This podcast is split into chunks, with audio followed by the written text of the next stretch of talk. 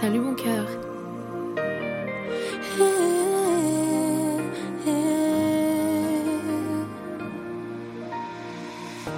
Père, je l'ai rencontré avec tant de facilité et sans avoir prié. Tu m'as envoyé celui qui m'était destiné.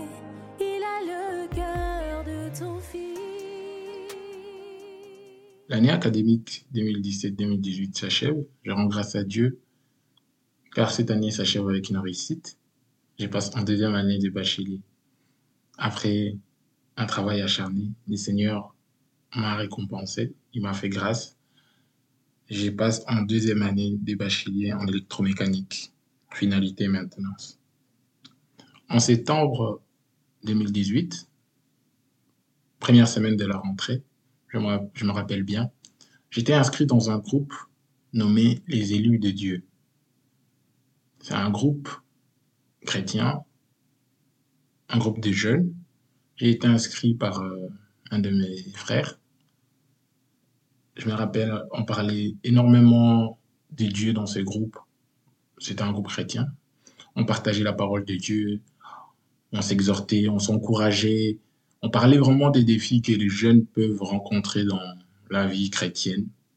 Et un jour, il y a eu un petit débat qui s'est très vite mal terminé parce que à l'issue de cette petite discussion, il y a quelqu'un qui a quitté le groupe. L'université commence bien. J'aime plus ou moins tous mes cours. Je me suis fait de chouettes rencontres et franchement, tout se passe pour le mieux pour moi. Alors, j'ai adhéré à ce fameux groupe sur WhatsApp dont je vous ai parlé, mais je vous avoue qu'il commence vraiment à m'agacer. Je suis avec des personnes extrêmement zélées de la parole et je suis mal à l'aise. Catholique de naissance, de par mes parents, cet environnement m'est étranger. Je m'attendais de base à grandir dans ce groupe, à partager la parole de Dieu, mais là, je me retrouve à lire des débats qui contredisent des choses au sujet de mon église locale avec versets à l'appui. Je me sens nulle, mais aussi humiliée et attaquée. Je deviens sur la défensive et je commence à répondre de façon sèche et froide. Je ne suis plus instruite par ce groupe, en fait, je ne fais que de m'énerver. Alors, je décide de le quitter. Avec du recul, je me rends compte à quel point j'étais extrêmement immature spirituellement, malgré tous les sacrements auxquels j'avais participé. Oui, j'étais dans l'erreur en effet. Parce que je croyais que je combattais pour que mes convictions soient validées, c'était une façon pour moi d'avoir une paix intérieure. Alors, je devais me rassurer que tout ce que je savais, tout ce que je connaissais était la vérité. Et cette vérité, je devais la transmettre autour de moi. J'étais dans l'erreur, oui, parce que je me trompais de combat. En fait, il n'a jamais été question de faire la propagande d'une religion. Il a toujours été question de faire la propagande de Jésus-Christ. J'étais bien trop religieuse, mais le mal qu'un païen faisait, je le faisais aussi. Je me nommais fièrement et hautement catholique, mais je vivais comme une païenne. Dieu riait de moi certainement, car oui, de mes lèvres je disais que j'étais enfant de Dieu, mais si Dieu devait parler de moi, je ne pense pas qu'il aurait dit de moi que j'étais sa fille. Beaucoup d'entre nous crions haut et fort, Je connais Dieu, je suis enfant de Dieu. Mais est-ce que cette relation que nous clamons haut et fort est celle que Dieu reconnaît entre lui et nous? Tu as l'habitude de dire que tu es un enfant de Dieu, mais est-ce que Dieu peut dire de toi que tu es son enfant? Ça, c'est encore une autre chose. Je me suis trompée de combat. Je combattais non contre l'ennemi, mais contre un membre du corps duquel je fais moi-même partie. Ridicule, non? Le bras peut-il combattre contre la jambe? Ils servent tous les deux au bon fonctionnement d'un corps, n'est-ce pas? Alors pourquoi un tel tiraillement? L'évangile de Christ nous a été donné, la Bible nous a été donnée. Pourquoi ne pouvons-nous pas vivre comme elle nous exige de vivre? Pourquoi disons-nous que nous aimons Dieu alors que nous sommes incapables de vivre selon ses préceptes? Il n'est pas question de catholicisme ou de protestantisme, il est question de est-ce que Jésus-Christ m'enlèvera? Est-ce qu'il me connaît? Il est question de est-ce que je vis selon la parole de Dieu? Les gars, partir en boîte samedi et servir Dieu dimanche ne fait pas de toi un chrétien. Je vais te choquer, oui, mais si je ne te dis pas la vérité, j'aurai des problèmes avec mon Père qui est dans le ciel. Forniquer à droite à gauche et se proclamer appartenant à une église ne fait pas de nous un enfant de Dieu. L'église locale ne nous conduira nullement au ciel. Vous pouvez y placer votre fierté, c'est votre droit le plus légitime. Mais il est plus intelligent, à mon avis, de placer sa fierté en une chose ou en une personne qui peut vous assurer votre éternité. Et ça, c'est le choix que j'ai fait. Mon choix, il s'appelle Jésus. Mon choix est de vivre à ses dépens et de suivre sa marche.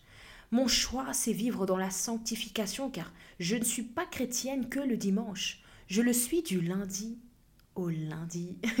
en fait, la chrétienté, c'est une identité.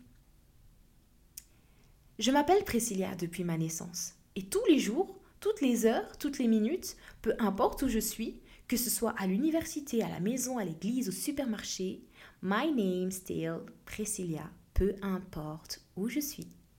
Et quand Dieu m'a fait comprendre que le fait d'être chrétien était une identité, cela a complètement changé ma façon de voir les choses spirituelles. Je suis une enfant de Dieu et cela est mon identité. C'est une identité qui s'attache à moi peu importe où je suis.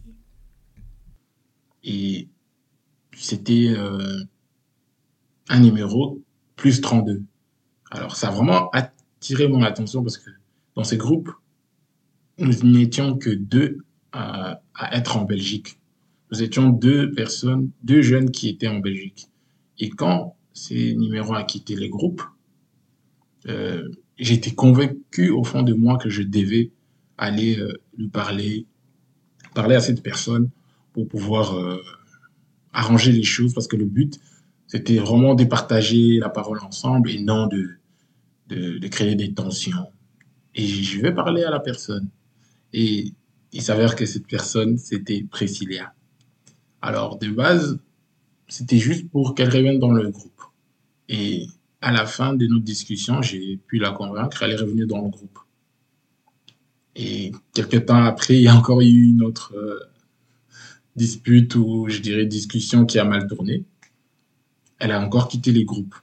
Mais entre-temps, Priscilla et moi continuons à en parler en privé. On parlait en privé et... Notre discussion, elle a été tellement fluide et sans gêne que j'avais réellement l'impression de l'avoir toujours connue. C'était juste incroyable. Je ne sais pas comment vous expliquer ce phénomène, mais ça m'était jamais arrivé auparavant. C'est comme si je, je, le connaissais depuis très longtemps. Il s'est fait que Priscilla et moi avions beaucoup de connaissances en commun. Parce qu'elle a fait ses études au Lupio, j'avais des amis au Lupio et elle a même étudié avec euh, un de mes amis, qui est maintenant un frère pour moi. Euh, du coup, les courants passaient très bien, on prenait des nouvelles de l'autre régulièrement, mais sans plus. On s'était dit qu'un jour, euh, dans l'avenir, on allait se voir, mais les temps passés, on s'est connus en septembre, décembre, il n'y avait toujours rien, et il s'est fait que j'ai voyagé en janvier 2019 avec mes amis, on allait à Malte. Et elle était déjà allée quand elle a vu que j'avais posté des photos des Malte, ça a créé un peu une, interaction. Ouais, tu fais quoi là-bas? Vraiment, c'était de plus en plus euh, régulier nos conversations. On parlait très souvent des tout et des rien.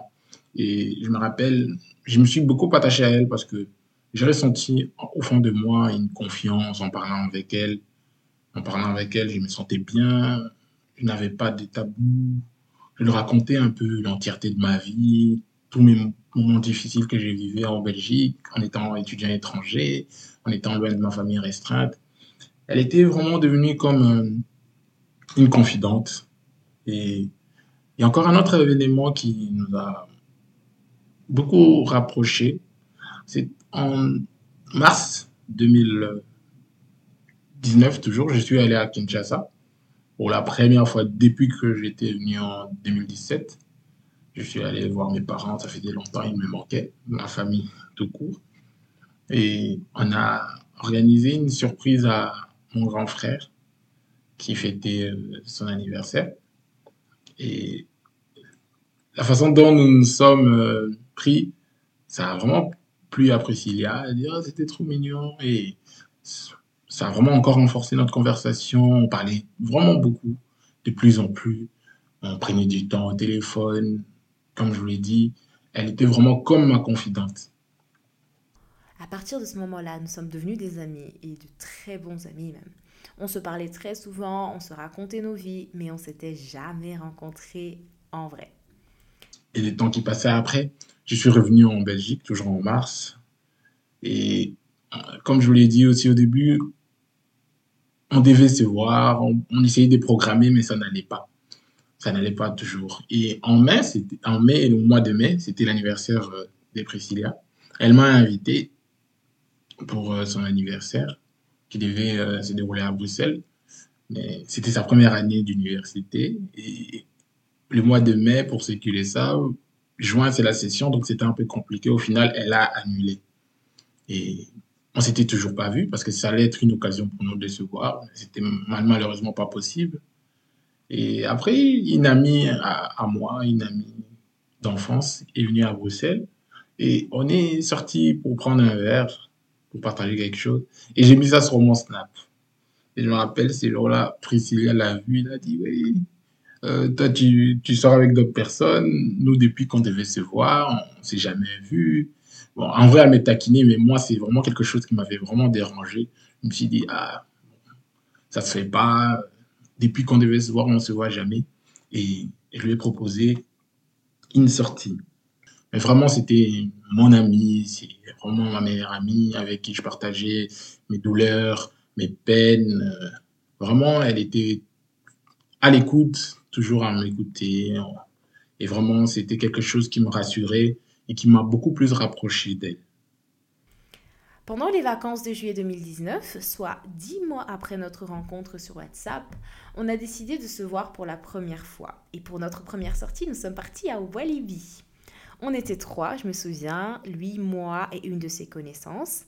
L'ambiance, elle, elle, était vraiment bonne voilà, c'était vraiment une très très belle journée. Je me souviens, franchement, c'était une très belle journée. Et les jours J, on devait se voir, on est parti. Et il y a quelque chose qui m'a beaucoup touché. C'est vrai que c'est une petite coïncidence pour vous, mais pour moi, c'est quand j'y pense, c'était vraiment un signe. Les jours que Priscilla et moi nous sommes vus pour la première fois, c'est son père qui est venu la déposer. Ah Elle était arrivée un peu plus tôt que moi parce qu'elle habitait juste à côté. Et moi, je devais prendre une trentaine de kilomètres pour arriver jusqu'à Walibi. Je devais faire une trentaine de kilomètres. Et j'arrive, euh, j'étais un peu en retard. Elle, elle pensait que j'allais le, j'allais le faire, euh, j'allais la faire poireauter. Et j'arrive, oh, on se dit bonjour. Vraiment pour euh, un premier contact, c'était assez bien. Bon, moi, j'étais chaud, je voulais faire euh, mes attractions vraiment assez coriaces, là. Du coup, elle, elle n'était pas trop chaude parce qu'elle avait, elle a un peu peur euh, de toutes ces attractions qui, qui apportent beaucoup de l'adrénaline. Elle aime pas trop. Ça, ça s'était très bien passé. Je me, je me rappelle, on a, on a fait une attraction ensemble. Elle avait peur. Elle m'a dit, je peux te tenir la main? J'ai dit oui. Moi, je rigolais. À vrai dire, je la trouvais très belle, mais je n'osais pas euh, aller plus loin de peur de gâcher euh, notre amitié. Vraiment, je voulais pas aller très vite et je me disais, elle, c'est pas trop de mon niveau. je me suis un peu sous-estimé. Je me suis dit, bon, le but, l'objectif principal, c'était mes études. C'est pas commencer des relations amoureuses de gauche à droite, pas se faire mal au cœur. Vraiment, j'avais cette peur-là m'engager ou de d'attraper un frein, tout simplement. Et des jours après, il m'a encore une fois invité pour aller regarder Le Roi Lion, le film qui était sorti. Et on est parti voir ce film. On était trois encore cette fois-là. On était euh, donc ma cousine, lui et moi. C'était un peu compliqué parce que j'ai travaillé l'avant-midi. Je travaillais euh, vraiment super tôt, de 6h à 14h. C'était vraiment. Donc, je me levais vers 4h. Notre rendez-vous, je crois, c'était vers 16h, 17h. En tout cas, les, films commençaient vers 17h, je pense. Et quand je suis rentré de mon travail, j'étais vraiment fatigué. Moi, j'habitais à Bruxelles et elle, elle, elle, habitait à Wavre. Et on devait se rencontrer euh, à Louvain-la-Neuve pour les cinémas. Donc, euh, du coup, moi, quand je suis rentré du travail, il faisait super chaud. C'était la canicule aussi à l'époque. Je me suis endormi. Et là, j'entends son appel. Allô, euh, nous, on est déjà en route parce que à la fin, elle venait avec sa cousine. Parce que dans sa famille, ils ont eu des invités. Donc, euh, du coup, elle pouvait pas laisser sa cousine seule. Elle est venue avec sa cousine. Et moi, là, j'étais endormi. Enfin, je, je décroche. Allô, oui, enfin, on arrive, je dis, ok, mais je suis encore à la maison. Elle me dit, comment ça? Parce qu'elle savait plus ou moins les trains que je devais prendre pour être à temps. Je me réveille vite, je me lave et je dis à mon oncle, je demande à mon oncle, peux-tu me déposer, s'il te plaît, euh, à Louvain-la-Neuve? Heureusement, il était là, gentil, il m'a déposé à Louvain-la-Neuve. Et euh, on a suivi les, films. Enfin, je suis arrivé en retard, un tout petit peu, c'était déjà le début de la séance. Mais ça va, c'était pas trop tard. J'entre, euh, j'étais assis à sa droite, elle à ma gauche évidemment, et... Et là, il s'est passé quelque chose. Il s'est vraiment passé quelque chose qui a tout changé.